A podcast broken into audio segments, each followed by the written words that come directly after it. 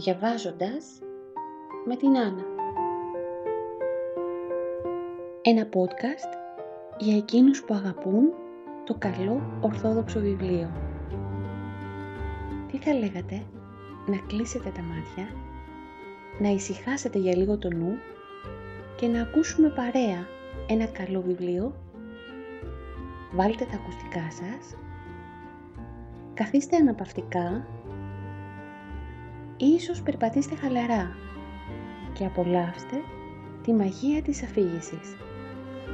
Αφήστε για λίγο στην άκρη ό,τι σας απασχολεί και ελάτε παρέα μαζί μου να κλέψουμε λίγη σοφία από την πλούσια ορθόδοξη εμπειρία.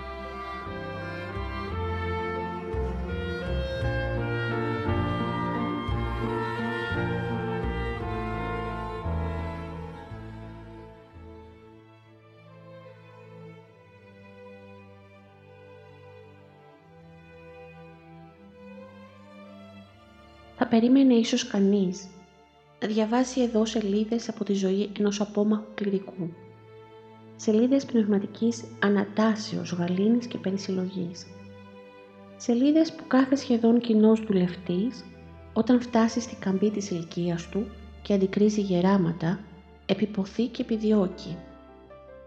Δεν πρέπει να ξεχνούμε όμως ότι το Θείο να αρέσκεται να συμπληρώνει ενίοτε μέχρι τέλους ζωής τους αγώνες των πνευματικών αθλητών, επιτρέποντας συνάμα στον αντίμαχο, τον αφέντη του ερεύους, να επεμβαίνει με χίλιους τρόπους, όχι μόνο για να ανακόψει τους απαραίτητους τούτους συμπληρωματικούς αγώνες, που τελικά κερδίζουν το στέφανο της δικαιοσύνης, αλλά και για να μουτζουρώσει και διαπομπέψει τους αρχικούς και μέσους και να αποδείξει τον αγωνιστή στάσιμο, ανίκανο και ανόρεχτο για τα πιο πέρα, για τα υψηλά και δύσκολα. Ακριβώς κάτι παρόμοιο έγινε και εδώ με την περίπτωση του πρώην Πενταπόλεως. Στο μοναστήρι, με τις φαινομενικά αφοσιωμένες μαθήτριες, τις απλοϊκές ψυχές, ξανηγόταν μέσα στον αόρατο κόσμο ένα θέατρο για καθημερινή άσκηση, δοκιμασία και πάλι. Πάλι φοβερή, χέρι με χέρι με τον δαίμονα, τον χαλαστή, τον μισόκαλο, τον αφέντη του ερεύους. Εδώ, σε αυτήν την αυλαία θα δοκιμαζόταν εκτός από το ταπεινό φρόνημα που είχε πια εδρεωθεί στο ενεργητικό του, η πιο μεγάλη ανθρώπινη δοκιμασία, η υπομονή και κοντά σε αυτήν η αυτοθυσία για τον συνάνθρωπο, για τον πλησίον, η πραότητα, η ανυπόκριτη και απέραντη πίστη. Κοντολογής, η χωρίς όρους ολοκληρωτική παραχώρηση στο προβάδισμα του θελήματος του Θεού. Αν ένας χιλιοβασανισμένος μάρτυρας, παραδίδοντας με αποκεφαλισμό την ψυχή του, κερδίζει στέφος άφταρτον, το ίδιο και ακόμα ίσως πιο πολύ, κερδίζει και ένας που ευαρεστεί το Κύριο με μακροχρόνιο υπομονή και αγόγγι στο σηκωμό του δοθέντος αυτό σταυρού. Μα, σαν άνθρωποι χωικοί, ζώντες στην κρούστα του κόσμου, θα μπορούσαμε ευθύς εξ αρχής να ρωτήσουμε «Τι είχε δά ο απόμαχος αυτός κληρικός» τι είχε έτσι στα καλά καθούμενα; Να αντιμετωπίσεις στην δροσόλουστη εκείνη ακροτοπιά του σμαραγδένιου νησιού του Σαρονικού. Φαινομενικά ελάχιστα και ευκολοσύκοτα ζητήματα κι όμως, όπως θα παρακολουθήσουμε πιο κάτω, ελάχιστες στιγμές όσα με το τέλος της ζωής του εγεύθη γλυκό ψωμί και ήρεμο ύπνο. Αλλά ας έλθουμε με κάποια σειρά σε εκείνης της εποχής την προσγειωμένη πρακτική πορεία αρχίζοντας με μία αντιπαραβολή για να καταλάβει ο αναγνώστης με τι πρόσωπα και τι σκηνικά άνοιγε η απόμακρη εκείνη αυλαία.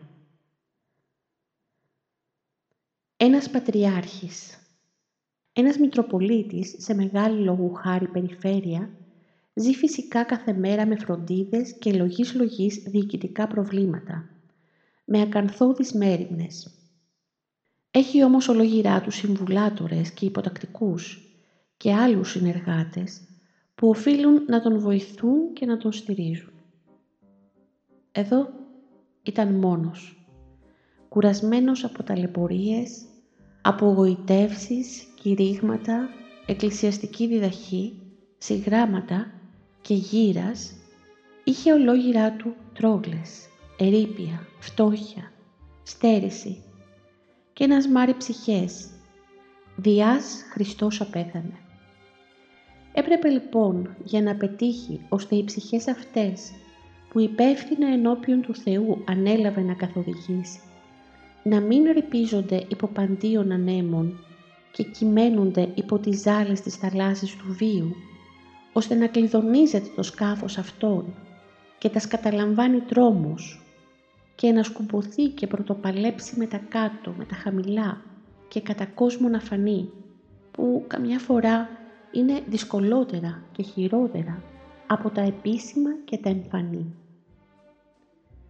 Κοντά στη Χρυσάνθη Στρογγυλού, την οσία πλέον ξένη την τυφλή, με την μεγάλη πίστη και υπακοή και κατά κάποιο τρόπο πλέον ηγουμένησα, είχαν μαζευτεί όσα με εκείνο το καλοκαίρι καμιά δεκαπενταριά μονάστριες, δόκιμες και ρασοφόρες, που αργότερα σιγά σιγά θα τις χειροτονούσε σε μεγαλόσχημες. Ανάμεσά τους βέβαια οι παλιές της παλιάς αρρυπωμένης μονής, Αναστασία, Μαγδαληνή και οι νεότερες Κασιανή, Ακακία, Ελισάβετ, Εφημία, Φευρονία, Χριστοδούλη, Χριστοφόρα, Θεοδοσία, Πελαγία και άλλες. Πρώτη μέρη να στάθηκε η πνευματική καθοδήγησή τους, η δημιουργία εσωτερικού μοναχικού κανονισμού. Πώς θα ζούσαν, πώς θα προσεύχονταν, πώς θα εργάζονταν. Στη μνήμη ευθύς έφερε τη μεγάλη μορφή του πρόδρομου απελευθερωτή του ελληνικού γένους, του κοσμάτου ετολού. Σχολεία, γράμματα, σχολεία. Βροντοφώναζε στον καιρό του ο μεγαλόψυχος εκείνος εθνομάρτυρας, για να διαβάζουν οι σκλαβωμένοι Γρεκοί τα θεόπνευστα κείμενα, να μορφώνονται, να καταλαβαίνουν ποιος είναι ο Θεός και ποιος ο εαυτός τους. Μεγάλε κοσμά, πρόφεραν τακτικά τα χείλη του.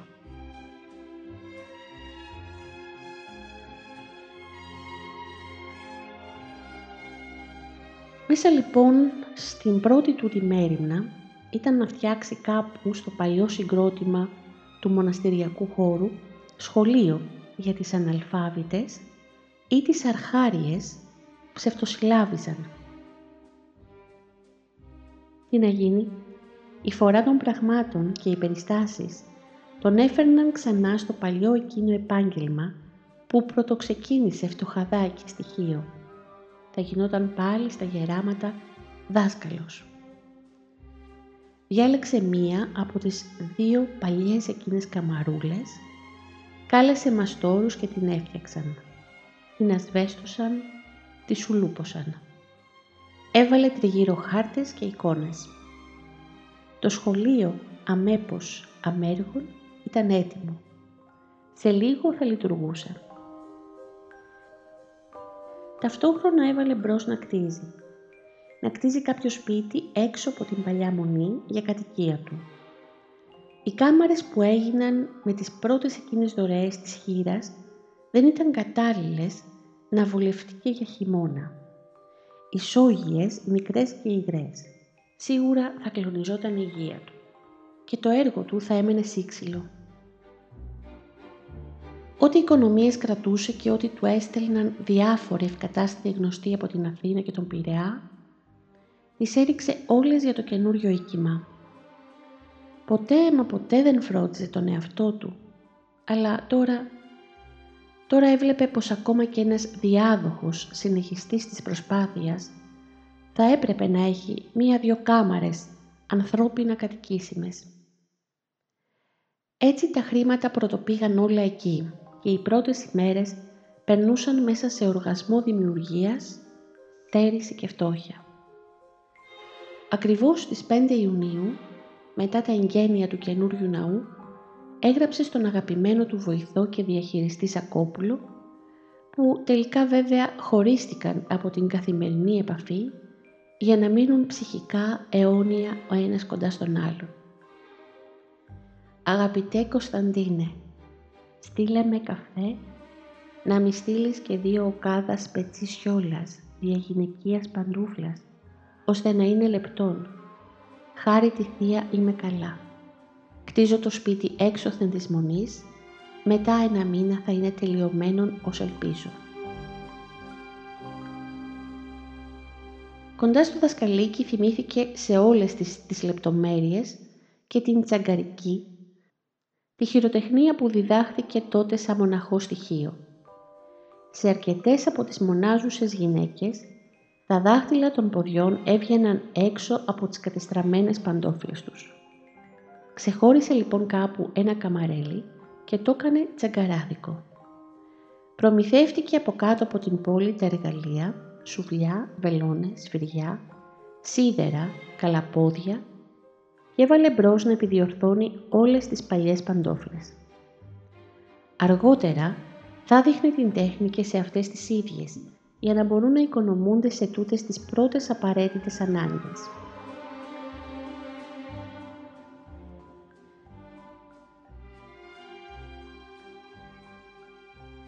Εσωτερικός κανονισμός, σχολείο, τσαγκαράδικο, χτίσιμο σπιτιού και άμεση πνευματική καθοδήγηση στάθηκαν τα στάδια σαν μια πρώτη μέρημνα για την συγκρότηση του μοναστηριού. Η απασχόληση αυτή τον γέμιζε ευχαρίστηση.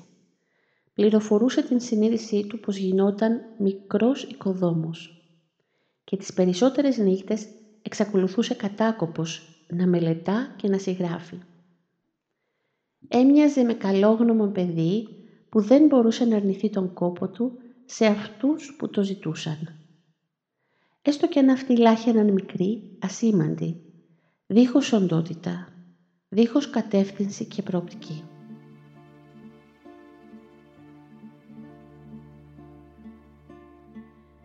Το σπίτι αυτό, έξω και κοντά στο μοναστήρι, δεν ήταν εύκολο να ετοιμαστεί σε έναν μήνα όπως έγραψε στο Σακόπουλο. Έδωσε καλή πίστη στους μαστόρους που συνήθιζαν να υπόσχονται ταχύτητα και έπεσε έξω Πέρασε ο Αύγουστος και δεν είχε καν σοβαντιστεί. Ευτυχώς που δεν τον γέλασαν οι μεραγκοί και τοποθετήθηκαν τα πορτοπαράθυρα. Βαθύ κατά καλό καιρό φορούσε το παλιό τριμμένο ράσο του, το καλογερικό σκουφί του και δούλευε χειρονακτικά, φτιάχνοντας λάσπη ανάμεσα στη μαστοράντζα. Τώρα δεν του απόμενε πια καθόλου καιρός. Άλλαξε η ζωή του.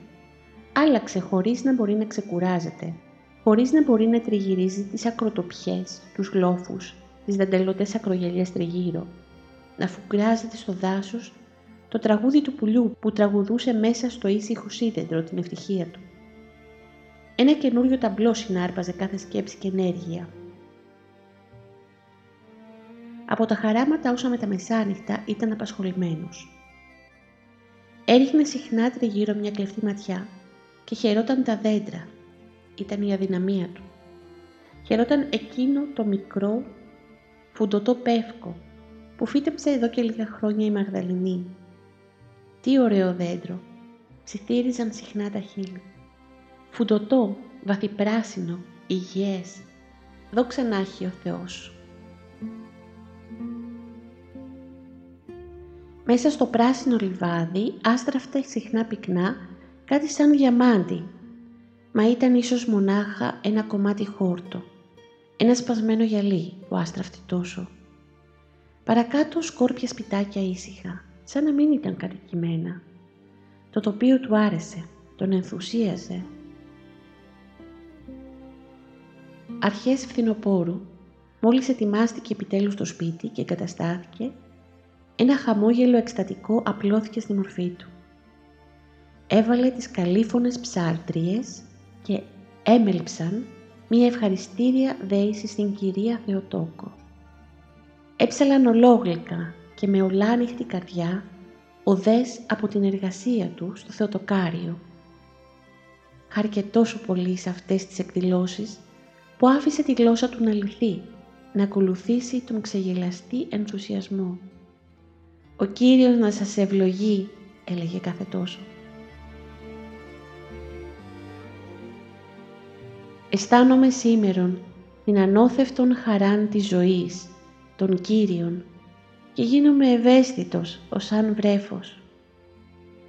Κάλεσε και κάποιο γνωστό του Αγιορείτη εικονογράφο και παράγγειλε μια μεγάλη εικόνα της Θεοτόκου.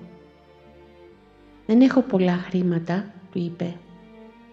«Επιθυμώ εις έκταση να υπερβεί το μέτρον».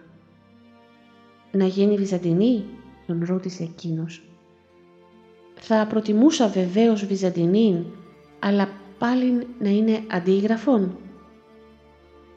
Τότε σεβασμιότατε αφήσατε μου πρωτοβουλίαν. Θα την παραστήσω με ατομική μου διάθεση, νεαράν και υπάρθενον.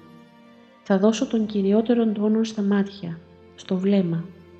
Τα μάτια θα το ξέφουν έλεγχον και αγγελικών κύρος. Σύμφωνοι. Εύχομαι πλήρην επιτυχίαν.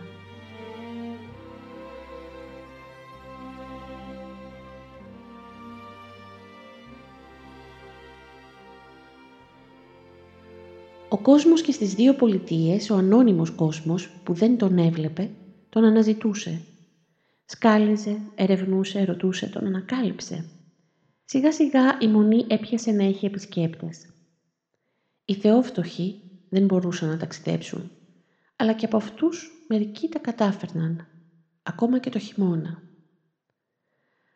Ο Σακόπουλος μέρα με τη μέρα κατάπινε το πικρό φάρμακο. Συνήθισε τον άμεσο αποχωρισμό μη μπορώντας να αποχωριστεί το όνειρο για την Αίγυπτο, απόμενε πάντα πιστός και αφοσιωμένος.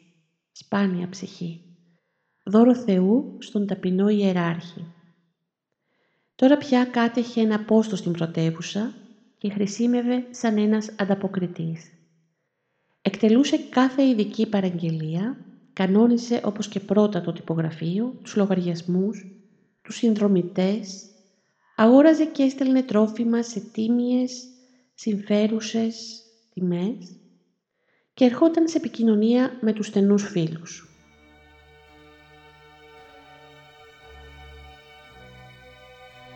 Ο χειμώνας του 1909 στάθηκε βαρύς, ψυχρός, με αρρώστιες και στερήσεις. Σκοτίνιασε ολόγυρα το τοπίο, έχασε τα χρώματά του. Συχνά οι κεραυνοί βροντούσαν και κλώνιζαν τη γη στη θέμελα. Μία σειρά σκάλες με αστραπές φώτισαν τον πλάβο ουρανό χαμηλά στο δάσος. Σκίζονταν λογής λογής δέντρα και μια βαθιά νεκρική ησυχία ακομπανιάριζε τις μπόρες. Έκαναν οικονομία στα πάντα, ακόμα και σε ένα σπυρί όσπριο, ακόμα και σε μισό κουκί. Ο ίδιος απέφευγε να τρώει τα βράδια Πολλές φορές προσποιόταν τον αδιάθετο και κοιμόταν με ένα φασκόμηλο. Κάποιο απόγευμα το Απρίλη που μοσχοβολούσε πια το νησί και ήσυχα λευκά σύννεφα ήταν σπαρμένα στον ουρανό σαν λευκά πανιά στο πέλαγος, λίγη ώρα πρώτου εσπερινού, τον επισκέφθηκε ένας λαϊκός θεολόγος που χρημάτισε και μαθητής του στη Ριζάριο. Του έφερε δώρο μερικά ενδιαφέροντα γαλλικά βιβλία, αλλά τον βρήκε να δουλεύει στο άνοιγμα ενός πηγαδιού για πόσιμο νερό και δεν τον αναγνώρισε. Του φάνηκε αδύνατος, χλωμός, γερασμένος. «Πόσο ρουφιέται και χάνεται ο άνθρωπος», σιγομουρμούρισε. «Πού είναι η μόρφωσης, πού πάει η αξία». Όταν άλλαξε το ράσο του, και έπλυνε τα λασπωμένα χέρια του και τον υποδέχτηκε στον ξενώνα. Απόμεινε να τον κοιτάζει. «Σεβασμιότατε», του είπε, «εμείς μερικοί απόφοιτοι της Ρεζαρείου κλαίμε. Δια την ακαταστασία του κόσμου» «Ποια είναι ακαταστασία, κλαίμε για σας, σεβασμιότατε», διεμέ περίεργον. Όπως με βλέπεις υπάρχω, υγιένω και εργάζομαι. Δεν απήλθον από τον μάτων του των κόσμων. Φυσικά υπάρχετε, αλλά πώς να σας το πω, ένα τέτοιο πνευματικό ανάστημα, ένας τέτοιος ιεράρχης, ένας ιεράρχης που θα μπορούσε να καταστεί δόξα της Εκκλησίας. Δια ποιαν Εκκλησία νομιλείτε. Μα υπάρχουν περισσότερα από μίαν και μόνην; Ασφαλώς όχι, όμως η δόξα δεν ανήκει εις τους έτη αγωνιζομένους, εις τους υποκρίσιν. Εν υπάρχει κάπου εκεί υψηλά, εις την θριαμβεύουσαν. Φυσικά δεν αντιλέγω παρά ταύτα και οι αγωνιζομένοι εδώ αναζητεί στελέχη, ικανά στελέχη και πρόσωπα για να αναπτυχθεί. Λοιπόν, λοιπόν ειδού, ένα εξαιρετικό στέλεχος όπως εσείς κατάντησε τόσο γρήγορα στην εξορίαν. Πέρασε στην αφάνιαν, έφτασε να ράβει παντόφλες όπως έμαθα από τον Κωστή, παντόφλες για τις καλόγριες. Πόσον προοδεύει λοιπόν εις τας ημέρας μας το κακόν, το άδικον; Το δίκαιον εν υπάρχει με τον ισχυρόν, πλανάται με τον αυλοκόλακα, με τον κοινός λεγόμενον καπάτσο. Στάθηκε. Τον ανακοίταξε. Κι άθελά του ανατρίχιασε. Ήταν άψογα ντυμένος, ξανθός, ροδοκόκκινος, καλοζωισμένος. Τα μάτια του έλαμπαν, έλαμπαν παράδοξα προκλητικά. «Τώρα τι επαγγέλλεστε» τον ρώτησε. «Διδάσκω φυσικά σε μερικά λύκεια. Δεν επιδιώκω διορισμόν από το δημόσιο. Σκέπτομαι να ασχοληθώ με το κανονικό δίκαιο και με μελέτας σχετικός με την αγαμία των επισκόπων. Ο επαγγελματικός βίος του επιστήμονος, έπιασε να ψιθυρίζει, η επιτυχής καριέρα όπως συνθίζουν και λέγουν οι εξεσπερίας, ο επαγγελματικός λοιπόν βίος εις αυτήν εδώ τη ζωή δεν εξασφαλίζει και το ειστήριον. Ποιον εισιτήριον; Δια το εκεί, δια την αιωνιότητα. Χαμογέλασε ο επισκέπτης. Κι όμως έβασμιότατε, εις όλα τα λεγόμενα υπάρχει και αντίλογος. Υπάρχει κάποιο χρυσό κλειδί. Αν λόγου χάριν θέλουν σήμερον οι επαΐοντες εμφανίζουν και δρεώνουν τα συγγράμματά σας, αν πάλι θέλουν κάμουν τη συνωμοσία της σιωπής και τα πνίγουν, τα ρίχνουν στην αφάνεια. Τα συγγράμματά μου δεν εγγράφησαν διαφήμιν, εγγράφησαν από καθήκον. Ο «εδώ ακριβώς είναι το κλειδί». Δεν χρειάζεται λέτε η φήμη, αστείον πράγμα. Όταν βλέπω μία μελέτη μου και δημοσιεύεται με το όνομά μου σε περιοδικά σημασίας και κυκλοφορίας, χαίρομαι. Θα είναι το φαρισαϊσμός να το κρύψω. Αισθάνομαι πνευματική αμοιβή, εσωτερική ικανοποίηση, κακόν είναι. Αισθάνομαι ότι εργάζομαι πνευματικά και οι κόποι μου ανταμείβονται, δεν αχρηστεύονται. Τέλος πάντων, τι να γίνει. Ας αλλάξουμε τη συζήτηση, διαφωνούμε. Μα γιατί σε φασμιότατε, έχω άδικον. Επιτρέπετε δύο επιστήμονες, μίστε της Ιεράς Επιστήμης, να διαφωνούν. Α, αντιλήψεις. Εγώ αγαπητέ, δεν ενδιαφέρομαι για την κρίση και την δόξα του κόσμου. Ενδιαφέρομαι τι προτάσει ο Θεός. Πώς και με ποιον τρόπον παρακινεί τη συνείδησή μου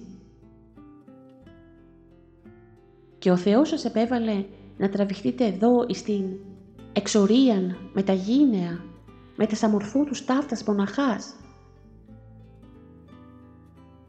Ας αλλάξουμε νομιλία. Όλοι αργά ή γρήγορα φτάνουμε εις το τέρμα. Ουδής θα αποφύγει το φοβερόν βήμα. Ουδής την απολογία. Μελετήσατε καμίαν φοράν τον Ιωάννην της κλίμακος; Ουδής. Θα σε επαναλαμβάνω ουδής αγαπητέ. Ο άλλος τον διέκοπτε και συνέχιζε με δεξιοτεχνία να υποστηρίζει τις απόψεις του. Σε κάθε λόγο είχε έτοιμο στα χείλη τον αντίλογο. Τον σερβίριζε με τέτοια φινέτσα, με τέτοια μέθοδο, που δύσκολα μπορούσε κανείς με βάση τη λογική να τον αντικρούσει. Όλο σχεδόν εκείνο το βράδυ έβλεπε ανάγλυφη τη μορφή του ξανθοκόκκινου παλιού μαθητή του, να χαμογελά, να προκαλεί, να σαρκάζει. Ένα τέλεχος της εκκλησίας στην εξορία, πόσον προοδεύει στις ημέρες μας το κακόν, σαν να του ψιθύριζε κάθε τόσο.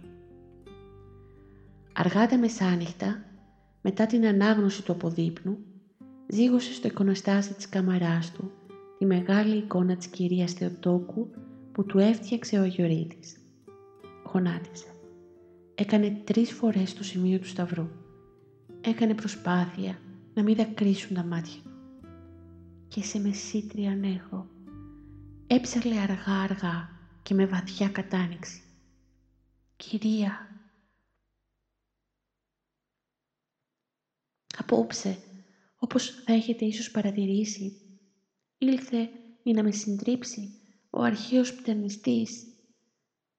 Φέρει ως συντριπτική πανοπλία το επιχείρημα της συμβολής του ιεράρχου εις το έργο της αγωνιζομένης εκκλησίας.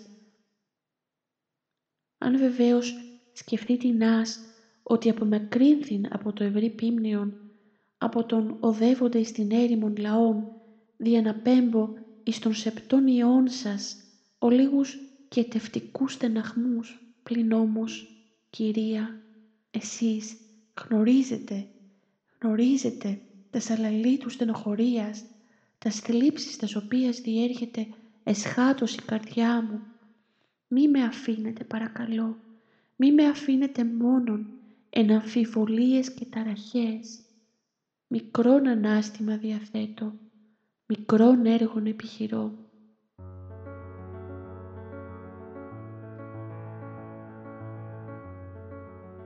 το παιδικά ζωγραφισμένο πρόσωπο της Παμεγής της Παρθένου, σαν να γλυκοχαμογέλασε, σαν να γίνε ολόκληρο τρυφερότητα, υπόσχεση, προστασία, στοργή. Ηρέμησε. Ένιωσε να διαπερνά την καρδία του άβρα γλυκία, άνεμος γαλήνης. Εκείνη τη στιγμή σαν να χτυπούσε η καμπάνα για τον όρθρον έκανε το σημείο του σταυρού και άναψε τη λάμπα. Τότε ξεχώρισε μέσα στο δωμάτιο στην αρχή τρεις σκιές. Λίγο πιο έπειτα τρεις παραστάσεις. Τρεις κάπως γνώριμες γυναίκες. Οπτασία. Ψιθύρισαν τα χείλη του. Ίσως και να είμαι εξαντλημένος από την αγρυπνία όμως περίεργο. Να, οι τρεις γνώριμες μορφές σιγοπερνούσαν η μία κατόπιν της άλλης, προχωρούσαν από το υπνοδωμάτιο στο γραφείο και ξαναγύριζαν σιωπηλές. Ανακάθιζε γεμάτος έκσταση στον καναπέ του γραφείου. Σιγανάσαινε με ορθάνυχτα μάτια. «Να ναι, οι μυροφόρες», αναρωτήθηκε. Η μια στιγμή τις έχασε δεν ξανάφεραν γυροβουλιά στο υπνοδωμάτιο και στο γραφείο. Σηκώθηκε τρικλίζοντας, ξαναγύρισε στο εικονοστάσι, ξαναπλησίασε τη μεγάλη εικόνα. «Κυρία», ψέλισαν τα χείλη του, «μήπως είναι πάλι ο αντίμαχος, μήπως μεταχειρίζεται τεχνάσματα για να με εξαπατήσει». «Ο ασφαλώς διακατέχεται ότι παραμένω επιφυλακτικός εις τα όνειρα, ετι μάλλον εις τα σοπτασίας. Γνωρίζω βέβαια, γνωρίζω καλώς ότι με καταβολήν προσωπικής θυσίας και παντίας θλίψεως κερδίζεται ο θείος χώρος, τον οποίον εσείς δικαίως εξιώθητε, δεδομένου ότι διαπέρασε την λεπτεπίλεπτον καρδίαν σας η αιμοστάζουσα και φρικτή εκείνη ρομφαία.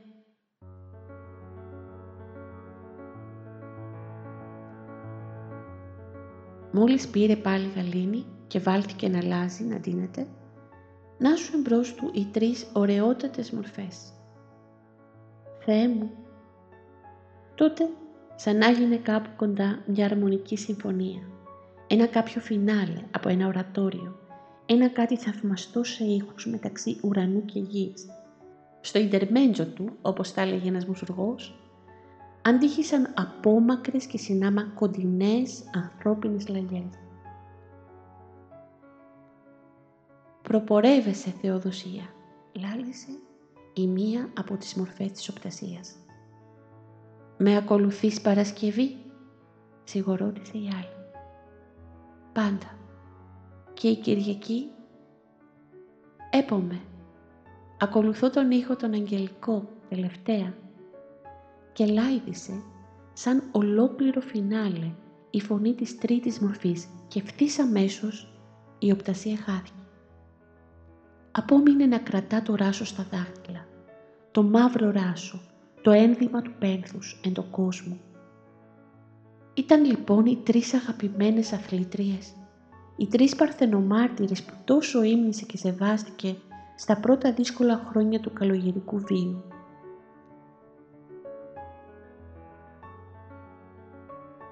Ήδη, μία νεαρή Αιγινήτισσα μοναχή με γαλανά αγγελικά μάτια που είχε το χάρισμα της λεπτής ακοής και έψελνε περίφημα τα βυζαντινά μελωδήματα, την είχε με το ονοματίσει Θεοδοσία. Πρέπει να συμπληρώσω. Πρέπει να φροντίσω να συμπληρώσω και τα άλλας δύο. Να σχηματίσω την Αγία Τριάδα ψιθύρισαν τα χείλη του. Παντού και πάντοτε τον αριθμό της τρισιλίου θεότητας, τον μοναδικό θείο αριθμό. Κατόπιν ντύθηκε, θερίστηκε, προσβγήκε, τράβηξε για τον Ιερό Ναό, τράβηξε να ιερουργήσει.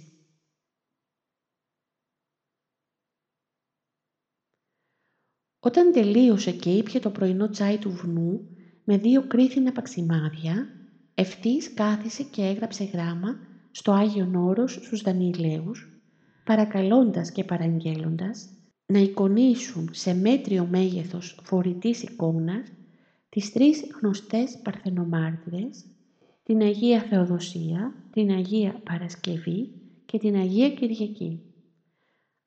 Ανέκφραστη χαρά ένιωσε στην καρδιά όταν ύστερα από δύο μήνες έφτανε με ειδικό ταχυδρόμο η παραγγελία. Ξετύλιξε με κρυφή λαχτάρα το δέμα, πήρε την εικόνα, της στριφογύρισε στα χέρια του, όπως ένας μικρός μαθητής λαβαίνει και χαίρεται δώρο πολύχρωμο λεύκομα. Την έφερε τρεις φορές με βλάβια στα χείλη. Την πήγε κατευθείαν στο ναό και την απίθωσε με συγκίνηση στην Αγία Πρόθεση. Εκεί έμεινε μέχρι τον θάνατό του και αρκετά χρόνια κατόπιν. Στο μεταξύ είδε μία πνευματική του έφεση προς την αλήθεια να παίρνει ευλογία από τον Κύριο, να γίνεται γραπτός λόγος, να τυπώνεται σιγά σιγά σε δύο τόμους. Από καιρό, καταπικραμένος από τις διάφορες εγκυκλίους του Πάπα των Καθολικών και τις διεθνείς θεολογικές συζητήσεις γύρω από το σχίσμα των δύο εκκλησιών και συγκεκριμένα από το 1895 καταπιάστηκε με επιμονή, υπομονή και σχολαστική ιστορική έρευνα και ακρίβεια και έγραψε μια περίφημη μελέτη. Μια μελέτη ιστορική περί των αιτίων του σχίσματος, περί της διαιωνίσεως αυτού και περί του δυνατού ή αδυνάτου της ενώσεως των δύο εκκλησιών, της Ανατολικής και της Δυτικής. Ωραιότατη θεολογική εργασία μοναδική ίσως στο είδος της, που φέρνει σε καθάριο αγνό φως την πικρή αλήθεια. Πάντα χτυπημένη, πάντα συκουφαντημένη, πάντα υβρισμένη, η μαρτυρική ορθοδοξία. Καθαρό εφεύρημα η αποστολική έδρα της Ρώμης. Κατασκεύασμα κοσμικής πολιτικής φιλοδοξίας, το αλάθητον και το πρωτίον Την έκδοση του πρώτου τόμου την ανέλαβε ο οσιότατος Αγιορείτης μοναχός Πανάρετος, κριτικός στη πατρίδα, αγιογράφος. Υπόθηκε στο τυπογραφείο του Παρασκευά Λεόνι και κυκλοφόρησε στα 1911 με μία θερμή αφιέρωση του εκδότη. Τη υπεραγία δεσπίνη ημών Θεοτόκο και αϊπαρθένο Μαρία, τη κρατεά σκέπη και προστασία του Αγίου Όρους Άθο και πάντων των Ορθοδόξων Χριστιανών. Η σάκρας ευλαβίας και φόρων ευγνωμοσύνης, την βίβλον ταύτην αφιερεί ο εκδότης, ελάχιστος των μοναχών πανάρετος, εξ ιεράς κήτης Καυσοκαλυβίων Αγίου Όρους. Ευθύς αμέσως τοποθετούνται σαν πρόλογος και τα παρακάτω γραμμένα από τον Ιερό Συγγραφέα. Της εντευξομένης λαμβάνουμε την τιμή να αναγγείλουμε προς το Ορθόδοξο πλήρωμα της μίας Αγίας Καθολικής και Αποστολικής Εκκλησίας την έκδοση του έργου ημών περί του σχίσματος του υφισταμένου μεταξύ των αδελφών εκκλησιών της Ανατολικής και της Δυτικής, ενώ εξετάζουμε τα αίτια τα προκαλέσαντα το σχίσμα, τα αίτια της διαιωνίσεως αυτού, το δυνατόν ή το αδύνατον της άρσεως αυτού και τι είναι οι λόγοι ή την ένωση διακολύοντες. Το έργο ημών δίνεται να κληθεί ιστορία του σχίσματος, διότι συνεγράφει επί τη βάση των ιστορικών γεγονότων με τα ιστορικής ακριβίας και αμεροληψίας. Σκοπός ημών, προς όν απεβλέπομεν, ήτο η αναζήτηση της αληθείας και μόνης αυτής και η διακήρυξη αυτής προς τον υπερασπισμό των δικαίων της Ανατολικής Εκκλησίας, τα οποία δεινοί δικανικοί θεολόγοι της Δυτικής Εκκλησίας δικανικώς πραγματευόμενοι το θέμα τούτο, επιρρύπτουν επί την Ανατολική Εκκλησία τα αίτια του σχίσματος και τους λόγους της διαιωνίσεως αυτού. Ένα μεγάλο μέρος από την ύλη του πρώτου τόμου είχε δημοσιεύσει κατά καιρούς και στο περιοδικό του Ιερού Συνδέσμου της Αρχιεπισκοπής Αθηνών το 1895. Ο δεύτερος τόμος κυκλοφόρησε το 1912 με ατομική του έκδοση και δαπάνη και με καμιά διακοσαριά φίλους συνδρομητές. Σημειώνουμε πάλι μερικά λόγια του Άγιου Συγγραφέα από τον πρόλογο. Εις την συγγραφή της περί του σχίσματος των δύο εκκλησιών μελέτης μου, εκκίνησε ημάς πρώτον η έκδοση των παπικών εγκυκλίων, διόν η μικαριότατη και αγιότατη πάπε της Παλαιάς Ρώμης, προσκαλούσιν εκάστοτε την Ανατολική Εκκλησία εις αναγνώριση του πρωτίου του μόνου διαδόχου του Αποστόλου Πέτρου και εις ένωση μεταυτής ή τη διατελείας υποταγής κατά την έννοια των πρωτίων του Αποστόλου Πέτρου, άτινα κατά την φύση και την ουσίαν φέρουση το θείον δίκαιον και δεύτερον ή των δικαίων της Ανατολικής Εκκλησίας καταπάτησης ή της αληθείας παραχάραξης και επικύλε προσβολέ εκάστοτε κατά αυτής εκτοξευόμενε υπό των φανατικών παπικών, εν τη μετέρα συγγραφή, ορμόμεθα εκ του πόθου της εξερευνήσεως, της ιστορικής αληθείας και της υπερασπίσεως αυτής. Προς αναζήτηση ταύτης ανετρέξαμεν εις τας ιστορικάς πηγάς και ταύτας με τα πάσης προσοχής και εμβρηθίας εξηρευνήσαμεν όπως θα δουχούμενοι υπό του φωτός της ιστορίας προβόμεν εις την έρευνα των αιτίων του σχίσματος, εξετάσουμε τα δίκαια των δισταμένων εκκλησιών και αποφανθόμεν γνώμη περί του δυνατού ή αδυνάτου της ενώσεως αυτών. Οι πραγματευόμενοι το θέμα τούτο υπέρμαχοι του πρωτίου των παπών, δικανικώς πραγματευόμενοι το θέμα τούτο, επιρρύπτουσι τα αίτια του σχίσματος επί της Ανατολικής Εκκλησίας και πολλά βλάστημα κατά της ιεραρχίας αυτής καταβοώσιν ως των μόνον αιτίων του σχίσματος.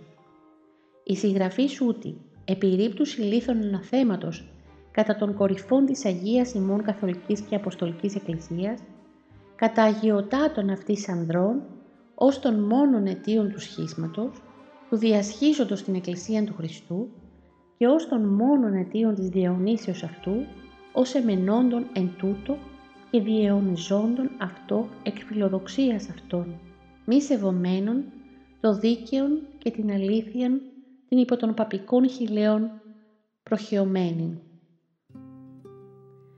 Ε υπερφύαλοι αυτέ εκφράσεις και η άδικος μορφή κατά της Αγίας ημών Εκκλησίας και πάσης της ιεραρχίας αυτής, ε επί της διαστροφής του δικαίου και της αληθείας πυργούμενε, επάσαν ευλαβή και ορθόδοξον καρδίαν θλίβουσε, εδράζονται επί του πρωτίου του Πάπα και από τις αρχής ταύτης απορρέουσιν. Το έργο αυτό στέκεται σαν ένα περίφημο απόκτημα της Ορθόδοξης Θεολογίας και εφόσον υπάρχουν αποσπασμένοι δυτικοί πάπε, πρωτείο και φιλιόκε, πάντα νέο, πάντα δροσερό, τίμιο και αληθινό, ορθοτομούν το λόγο της αληθείας του Χριστού μας.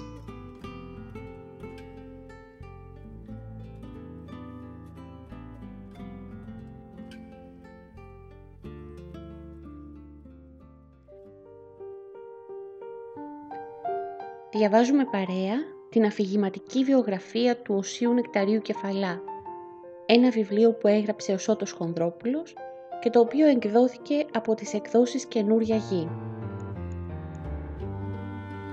Το podcast είναι διαθέσιμο στο Spotify, στο Anchor, αλλά και στα Google Podcasts. Επίσης, στο blog Διαβάζοντας με την Άννα μπορείτε να βρείτε και το πρώτο βιβλίο το οποίο διαβάσαμε παρέα τις νοσταλγικές αναμνήσεις από το περιβόλι της Παναγιάς, ένα βιβλίο που έγραψε ο γέροντας Χερουβίν και το οποίο εξέδωσαν οι εκδόσεις της Ιεράς Μονής Παρακλήτου. Σας ευχαριστώ θερμά που με συντροφεύετε σε αυτή την προσπάθεια. Ένα καλό βιβλίο είναι τροφή για την ψυχή και η ψυχή μας, ίσως πιότερο από ποτέ, έχει μεγάλη ανάγκη από καλή τροφή.